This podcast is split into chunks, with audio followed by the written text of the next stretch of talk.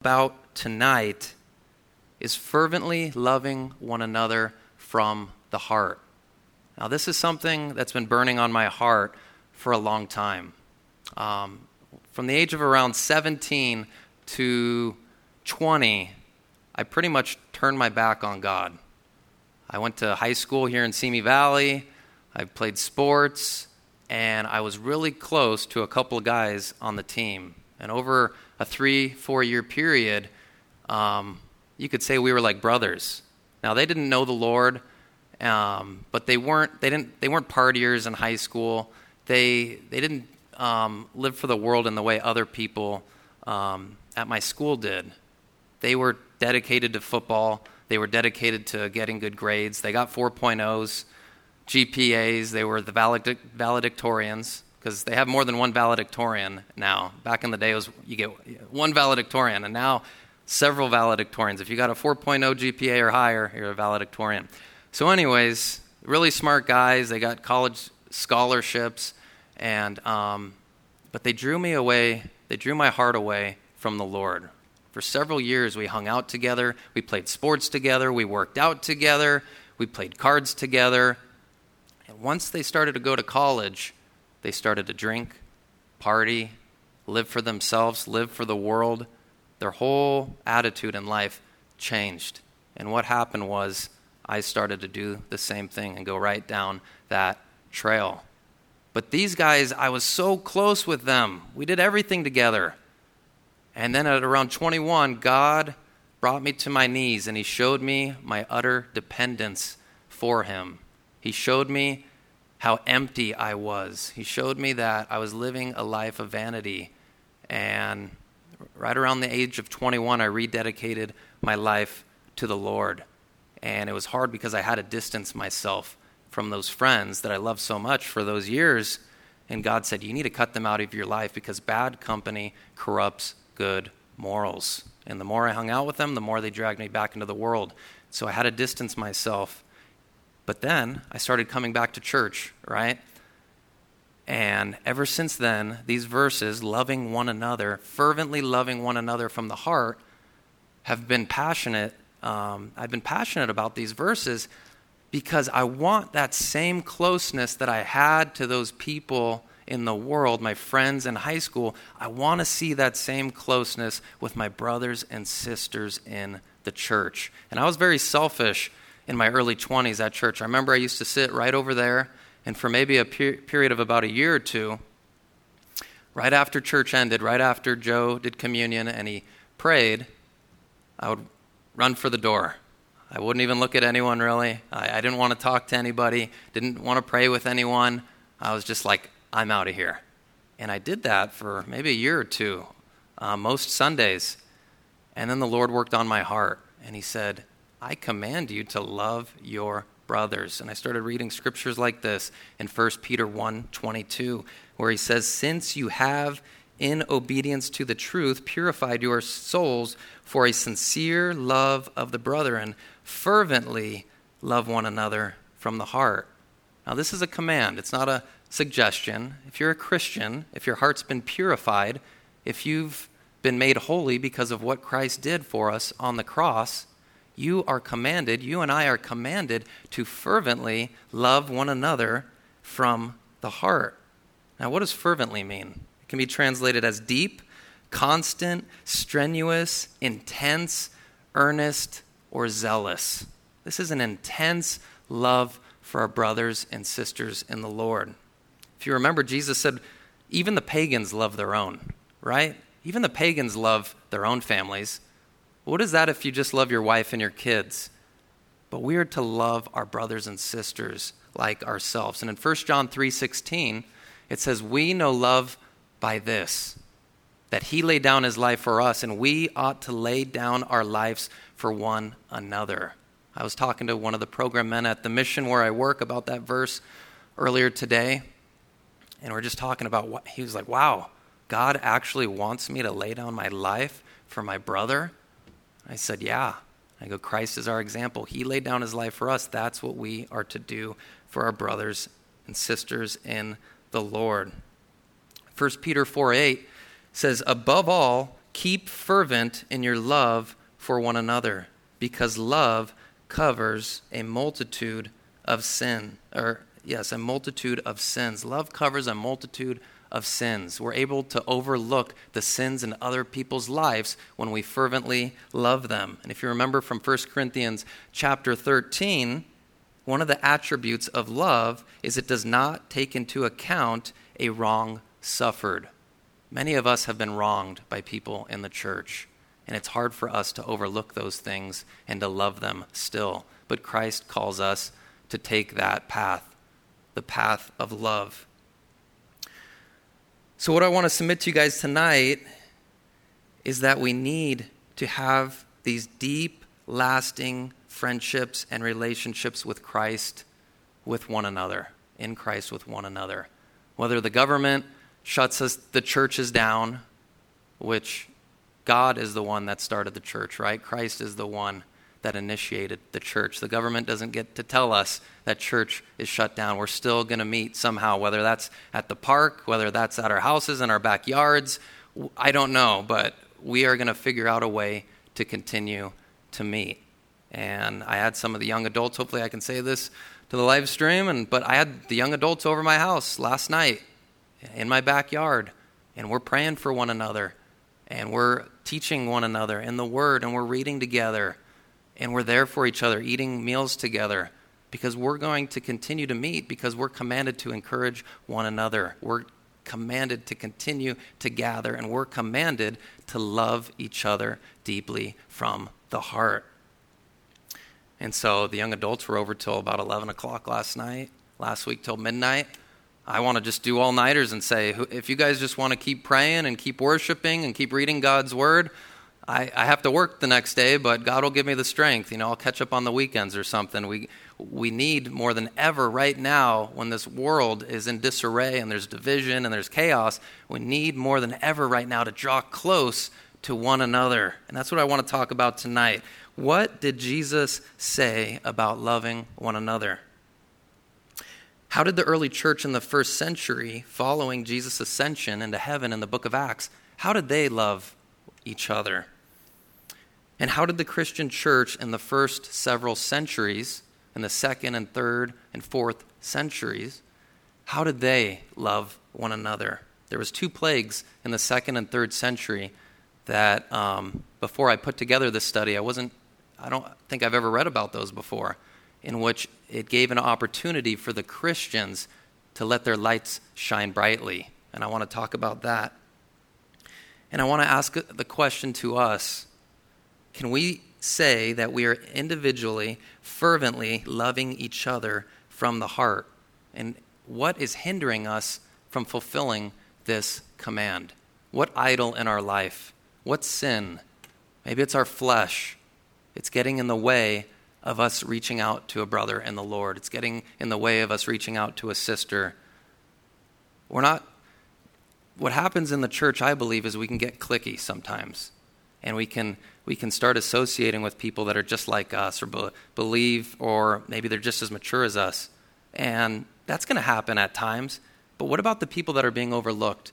What about the person, maybe they're in your small group, or maybe we're meeting at the park or in my backyard? What God's been showing me is I need to go to that person that's being overlooked. And I need to fervently love them, pray for them, reach out to them. And so that is my heart for tonight. There's 59 one another's in the scriptures, 59 commands regarding one another. I'm not going to read you all 59, but here's a couple of them. Be at peace with one another. That's Mark 9:50. Live in harmony with one another. Romans 12:16. Stop passing judgment on one another. That's Romans 14:13. Have equal concern for each other. 1 Corinthians 12:25. Carry each other's burdens. Galatians 6 2. Forgive each other. Ephesians 4:32. Speak to one speak to one another in psalms and hymns and spiritual songs. Ephesians 5:19. In humility consider others better than yourselves. Philippians 2:3. Do not lie to each other. Colossians 3:9. Forgive whatever grievances you may have against one another. Now, that one's hard to do at times, right? Forgive whatever grievances you may have against one another. Colossians 3:13. Now, as I was reading these when I was putting the study together, I thought if we fervently love one another from the heart, all the rest of these are going to fall into place, right? If you fervently love your brother from the heart, are you going to be at peace with him? Are you going to be in harmony with him? Are you going to have equal concern for them? Are you going to be patient with them? Are you going to lie to them? Are you going to forgive their grievances? It's all going to fall into place when we get our hearts in this right place of loving each other. And it's tough right now. We're in difficult times to where we have to get creative of how we still meet together, how we still share meals together, how we can still pray together. Thank, thank God we have the live stream to reach you guys and uh, fellowship still. But I'm passionate about us not forsaking the gathering together. And so I believe we're going to get creative in the days to come. It's like the church in China. The government shuts them down, shuts them down. What do they do? Are they like, well, we can't meet? You know, the government shut us down. And uh, I guess that's it. We go home and no, they're going to meet underground. I'm reading, I'm reading about Richard Wurmbrand right now, Tortured for Christ. I don't know if you guys have seen the movie, but I'm reading through his, um, about his life and some books about him. And he continued to preach the gospel in Romania, even though they told him churches are shutting down, you're not allowed to preach. And for eight and a half years, they, they put him in prison. They let him out. He began preaching again. Three and a half more years he preached. Then they threw him in solitary confinement. They would beat him up. They would mock him. They would. He's in this rat-infested room, and he, you know what he did? He preached sermons to himself every night in solitary confinement, sermon after sermon, so that he could keep his mind in a right place with the Lord. And so, God wants us to stay obedient even in difficult times. So, what does Jesus say about loving one another? I'm going to go to John chapter 13, verse 34 and 35. And as I was putting this study together, I actually put it together a couple weeks ago, and I've been working through it. Um, something happened a couple weeks ago to where I couldn't teach on a Wednesday night. And um, Joe actually shared a couple of these verses on Sunday that I'm going to go to today. And I thought, wow, um, God's putting these same verses on our hearts. John 13, 34 and 35, Jesus said, A new command, a new commandment I give to you, that you love one another, even as I have loved you, that you also love one another. By this all men will know that you are my disciples if you have love for one another. Now, one of the questions here is why does Jesus say it's a new commandment? Didn't the disciples already know to love one another?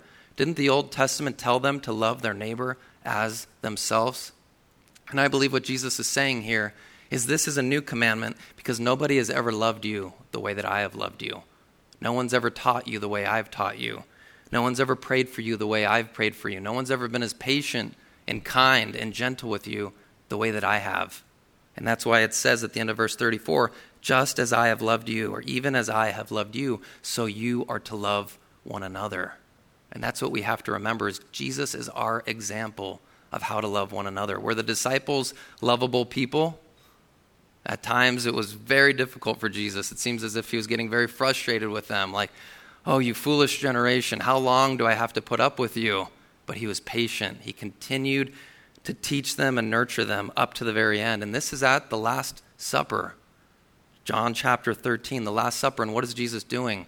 His heart and his mind is focused on teaching the disciples and preparing them for the days to come.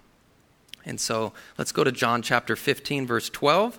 Still at the Last Supper, Jesus said, This is my commandment that you love one another just as I have loved you. He repeats that same theme. Greater love has no one than this that one lay down his life for his friends. Is there any greater way for us to show our love for someone else than to lay down our lives for them? That is the greatest way to show your love for someone else, and that is what Christ did for not only us, but for the sins of the whole world. He laid down his life. It says, You are my friends if you do what I command you. No longer do I call you slaves, for the slave does not know what his master is doing, but I have called you friends. For all things that I have heard from my Father, I have made known, I have made known to you.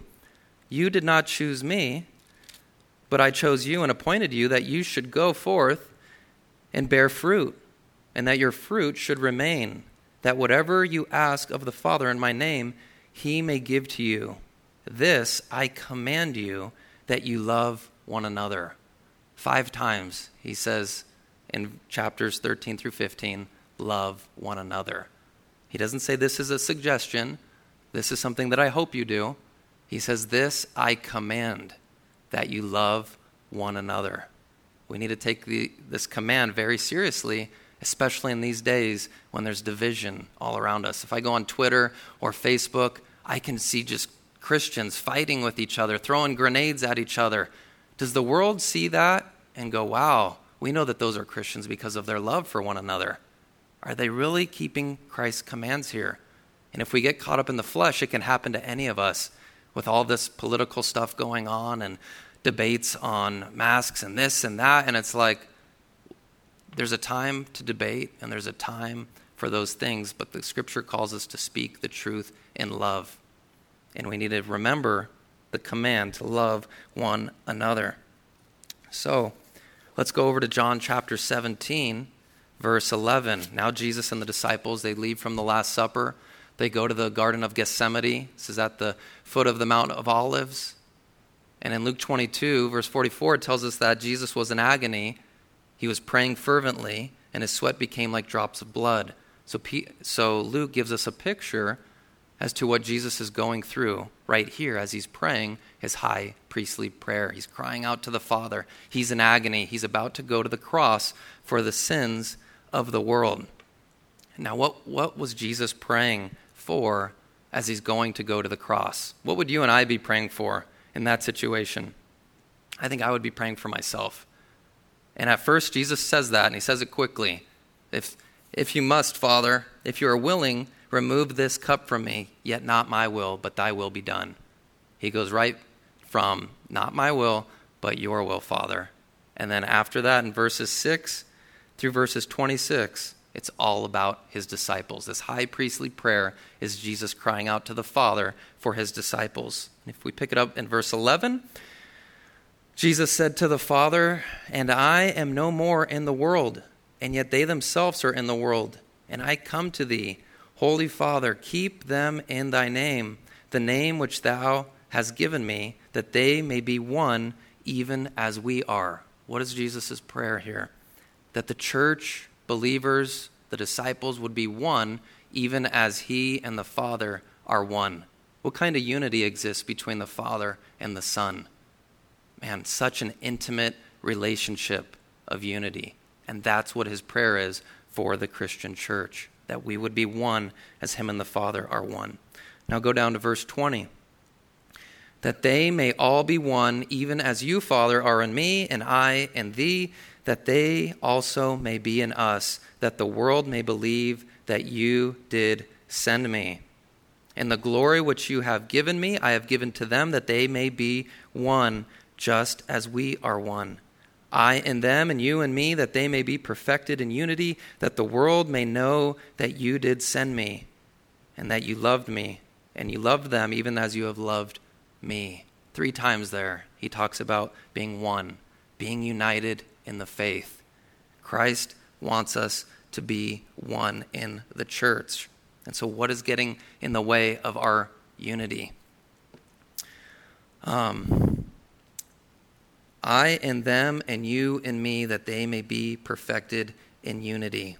If a non believer came into our setting, if a non believer, well, they're not coming here tonight, but when we gather at the park or wherever we're at, and they're to see us, what are they going to think of our meeting? I wanted to title this message, Making Non Believers Scratch Their Heads. I think non believers, when they see Christians together, they should scratch their heads and go, What in the world is going on here? Why do these people love each other so much? I just don't get it. They're willing to do anything for each other. Their love for each other is so different from anything in this world, it just, it just boggles our mind. I think that's the level of love God wants us to have for each other. And so that's my encouragement for us tonight for you and me as I'm putting together this study is let's take it up a notch, so to speak. Let's take it to the next level. Let's get serious about pursuing one another in the Lord, whether that's texting somebody, calling someone, sending them an email, um, praying with them. I mean, there was a gentleman at church who, over a two year period, he would come to my house at 5 a.m. every Wednesday morning. And this was a couple years ago, but he would read the Word of God with me. He would pray with me. We would confess our sins to one another. And I believe he worked in the opposite direction. He's got a family, he's got a lot of kids, but he took these verses seriously, and it had a big impact on my life. And my prayer is that more of us would continue to do that. Now, what is Jesus talking about when he's talking about unity here? He's not talking about Chrislam, right? He's not talking about us being united in the faith with Islam or any other ism or any other religion. He's talking about unity of believers.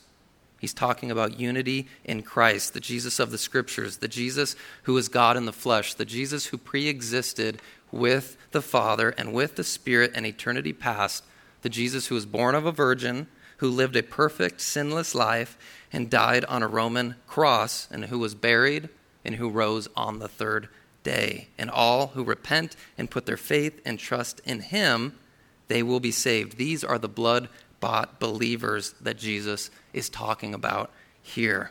Our brothers and sisters in the Lord that we should strive to be united in the faith with. So, how did they do it in the book of Acts? How did they apply these teachings of Jesus? Let's go to Acts chapter 1, verse 13.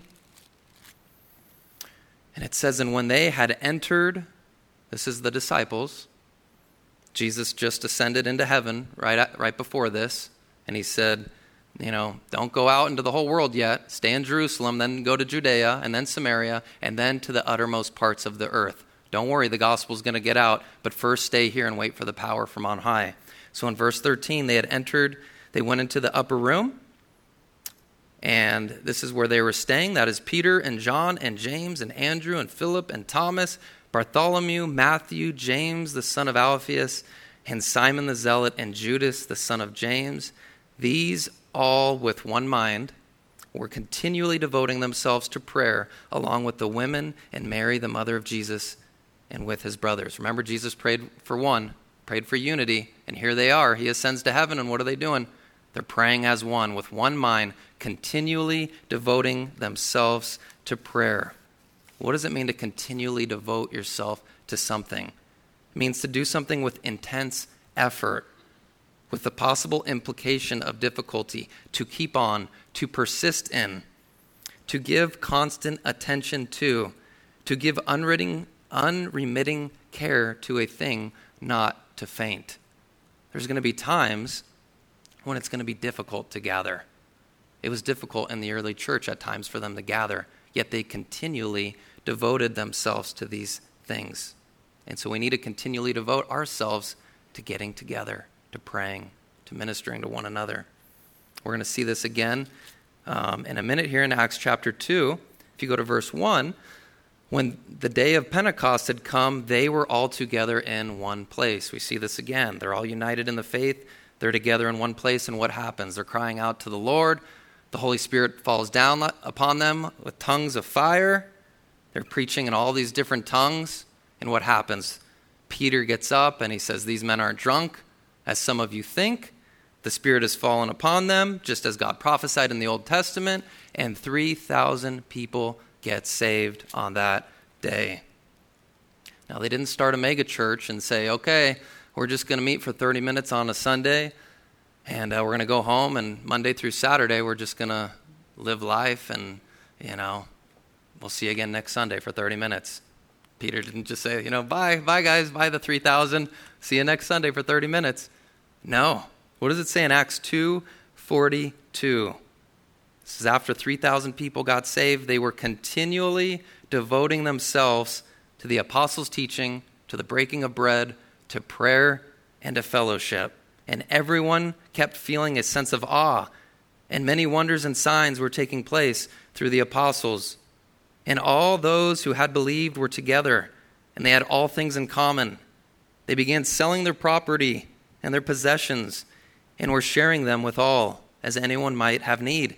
And day by day, continually with one mind in the temple and breaking bread from house to house, they were taking their meals together with gladness and sincerity of heart, praising God and having favor with all the people. And the Lord was adding to their number day by day those who were being saved. If you see in verse 46, it says, day by day, continuing with one mind. What was Jesus' prayer in the high, his high priestly prayer in Acts chapter 17? That they would be one, right? In one accord. That's what it means. One mind, one passion, one accord, unity. And we see the early church here staying close together. Now, I know some of us are still working, some have lost jobs, we have families, we have kids, life is busy. We're going we're dealing with COVID, we're de- there's so many different moving pieces in our lives. And it can be a challenge to keep the words that are spoken here to continually devote ourselves to the apostles' teaching, the breaking of bread, to prayer, and to fellowship. But for me, this is front and center in my life that I devote myself to these things with my brothers and sisters. And when they did this, this a sense of awe came upon them. God was blessing them tremendously.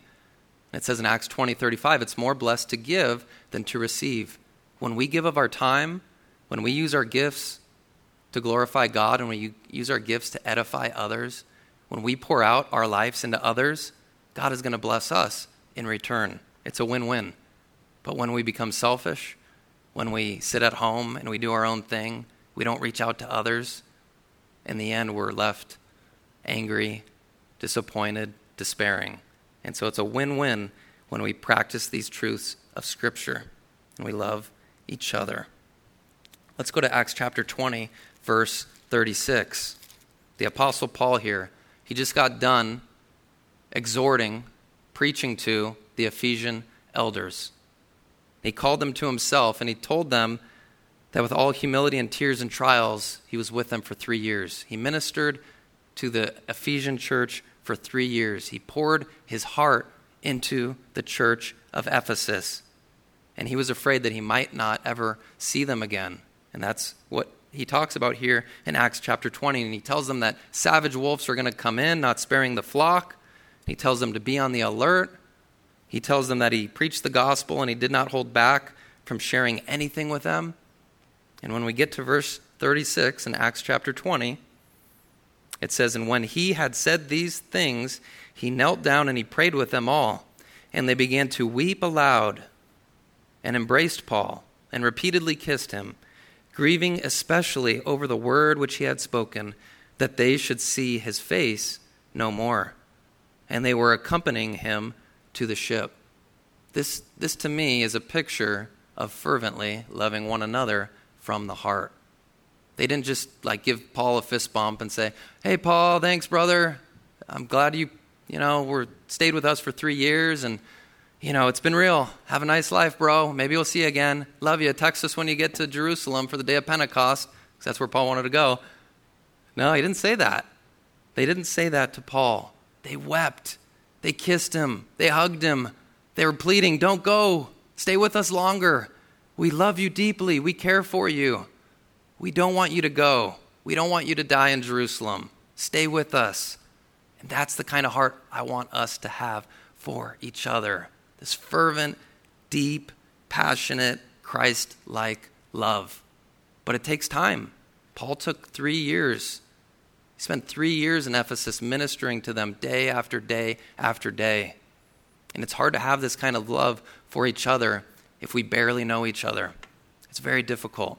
And I know that Blessed Hope, I mean, I'm kind of biased in this. I know Blessed Hope's better than a lot of churches at loving one another. When we were meeting, we'd stay after, sometimes an hour, two hours. Pastor Joe's mentioned speaking at conferences, and right after he's done teaching, it's like the whole place clears out. Or he speaks at other churches and it's just like, pff, nobody's there. And he's like, what in the world? And you come to Blessed Hope and we see that. But we can always do better, right? As long as we're in these bodies, as long as we're here on earth, there's room for improvement, there's room for growth. So, Paul loved these elders deeply. and he was in a hurry to get to Jerusalem because he also loved the Jews and he wanted to minister to them, and his heart was to reach all people with the gospel. So, I want to talk about an article that I found online. It's called The Legacy of Love, this article. And in this article, it quotes several times from a book by Rodney Stark called, called The Rise of Christianity. And it documents the rise of Christianity in the several centuries after Christ. And one of Stark's arguments in his book is that Christianity grew because Christians constituted an immense community, an intense love for each other. And the world saw this and they wanted a part of it. And many people got saved, thousands and thousands, and maybe even millions in the first several centuries after Christ ascended into heaven because of their love for one another. Now, there were two plagues in the years 165 through 180 and 251 to 266. There was two severe plagues. The first one was called the Antonine plague, or also the plague of Galen. It was an ancient pandemic. 2,000 people a day died at Rome. One quarter of those infected died. That would be like in the U.S. What do we have? Maybe 330, 340 million. Um, 82 million Americans dying. That's roughly a comparison to this time period. If a quarter of those died, it's massive, massive pandemic. And then in 251 to 266, it says 5,000 people a day were said to be dying at Rome. And Pontius the deacon wrote of the plague at Carthage, and this is what he says. And I quote, he says, Afterwards, there broke out a dreadful plague and excessive destruction of a hateful disease invaded every house in succession of the trem- trembling populace, carrying off day by day with abrupt attack numberless people, everyone from his own house. All were shuddering, fleeing, shunning the contagion, impiously exposing their own friends, as if with the exclusion of the person who was sure to die of the plague, one could exclude death itself also. People were leaving their friends to die. They were running, hoping to be saved. They were abandoning their friends and loved ones. They lay about, meanwhile, over the whole city, no longer bodies, but the carcasses of many. And by the co- contemplation of a lot, which in their turn would be theirs, demanded the pity of passers by for themselves. No one regarded anything besides his cruel gains. No one trembled at the remembrance of a similar event. No one did to another what he himself wished to experience. So he's documenting what the unbelievers were doing with each other. And they were just basically leaving people to die, fleeing for the mountaintops. And yet many of them still died, those that were fleeing from the plague. Here's what another person notes. This is on page 76 of Stark's book. It says So many people died that cities and villages in Italy and in the provinces were abandoned and fell into ruin. Distress and disorganization was so severe that a campaign against Marcomanni was postponed. When in 169 the war was finally resumed, Hacer records that many of the Germanic warriors, men and women, were found dead on the field without wounds, having died from the epidemic. So they were just dropping like flies. They went to war and they were falling to the ground, dying of this serious, serious epidemic. Here's one more quote from a person that lived at the time, an unbeliever of the plague of Cyprian. He says, Here we are in a city of death all around us. Our family and friends are dropping. We can never be sure of it or when we will fall sick too. In the midst of such appalling circumstances, humans are driven to ask, Why? Why is this happening? Why them and not me? Will we all die? Why does the world exist anyway. You know, in times of deep trial, even people in the world begin asking questions Where is God? Who is God? Now, more than ever in our country, is a time where we need to be, be lights and be sharing the gospel because people's hearts are fearful. They're wondering what is going on. They're looking to God, just like this person in the second century. Why does the world exist anyway? What is going to happen next? What can we do? If we are pagans, we probably already know that our priests profess ignorance. They do not know why the gods have sent such misery, or if the gods are involved or even care. Worse yet, many of our priests have fled the city, as have the highest civil authorities and the wealthiest families, which adds to the disorder and suffering.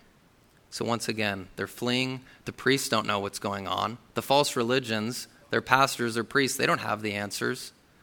Now, how did the Christians respond to the plagues? Here's what Bishop Dionysius says.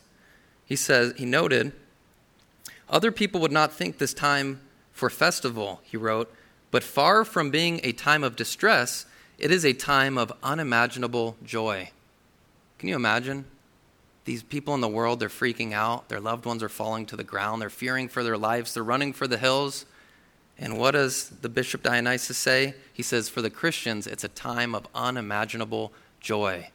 It's amazing. What is the fruit of the Holy Spirit? Love, joy. If we are being filled with God's Spirit, no matter what is going on around us, joy should be in our hearts. And that's why Paul says, Rejoice in the Lord always. And again, I say rejoice. We should be rejoicing no matter what is going on in this world. That doesn't mean we're going to go through, not going to go through difficult times. That doesn't mean we're going to have trials to where we're pleading with the Lord and, and tough times. But at the end of the day, we have joy in our hearts. He goes on to say that though this terrified the pagans, the Christians greeted the epidemic as merely schooling and testing. Thus, at a time when all other faiths were called to question, Christianity offered explanation and comfort. Even more important, Christian doctrine provided a prescription for action.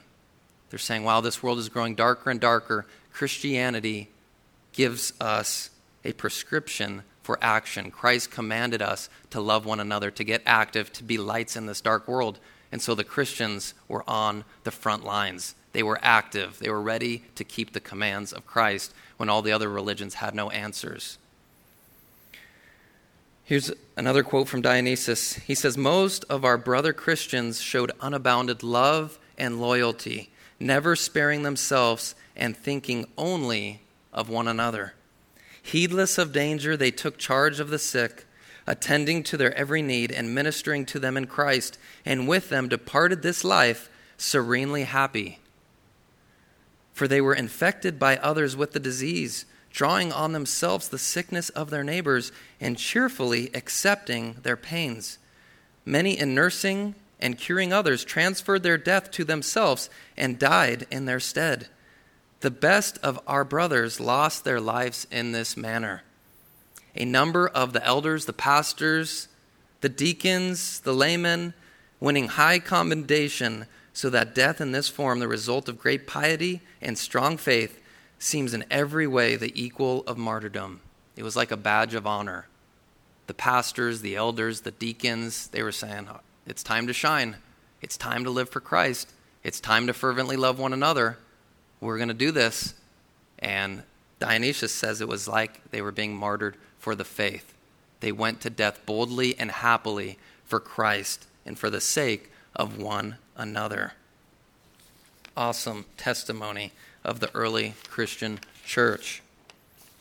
And what's interesting is that the Christians were so on fire for the Lord and for loving each other. I believe Joe mentioned this on Sunday as well, it was in my notes. A century after the plague, the second plague, the Emperor Julian launched a campaign to institute pagan charities in an effort to match the Christians. He goes, We got to match the Christians. They're loving each other so much. They're winning so many converts. They're taking over the Roman Empire. We need to match them in some way. Julian complained in a letter to the high priest of Galatia in 362 that the pagans needed to equal the virtues of the Christians.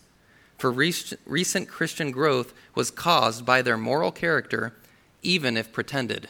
He goes, even if pretended, this is mind boggling what they're doing for each other and that by their love towards strangers and care for the graves of the dead. And in a letter to another priest, Julian wrote, I think that when the poor happened to be neglected and overlooked by the priests, the impious Galileans observed this and devoted themselves to love. He also wrote, The impious Galileans support not only their poor, but ours as well. Everyone can see that our people lacked aid from us. It's like the wheat was being separated from the chaff, the Christians and the non Christians. It was so apparent who the Christians were because of their love for one another. And so Julius wants to try to imitate this, or Julian, he wants to imitate this, but they can't. You can only do this by the power of the Holy Spirit living inside of us. The Holy Spirit acting in our lives, empowering us to love one another. So, in the first three centuries, multiple thousands and even eventually hundreds of thousands and million Gentiles became believers in Jesus during this period of these two epidemics. Millions of believers. They came to know the Lord because of the love, the outgoing concern, and the organized, selfless nursing of the sick. I want to close with a quote from Tertullian, the early church father. He says, It is our care of the helpless, our practice of loving kindness that brands us in the eyes of many of our opponents. Only look, they say, look how they love one another. What do our opponents say of us? What do our opponents online, if we're engaged in online battles? What do our opponents at work? What are our, our opponents that we run into in this world? What do they say about us? Do they say that we love one another deeply? And so that is my heart, and that is my prayer for us. I did want to mention that um, when I was in my late teenage years and in my early 20s, several people from the church took us into their house. My parents split up, they were separated, eventually they divorced. And the Piros, the Williams, the Bowmans, the Haynes, the McFalls, perhaps there was others, my memory's not the greatest, but they took us into their house and they helped us, they cared for us, they loved us, and I'm reminded of that. That is taking these verses seriously of fervently loving one another. I've seen it in my own life. And I, would, I wouldn't be standing here today teaching you, teaching myself as I'm you know, meditating on the scriptures too, if it wasn't for other believers, if it wasn't for other families in this church that have loved me over the years and poured into my life. And so, my plea for us today is that we continue to do these things in the midst of this crooked and perverse generation. Paul says that we would be lights of the world above reproach in the midst of whatever is going on. And so that's my prayer for us today. So will you join me in prayer? Father,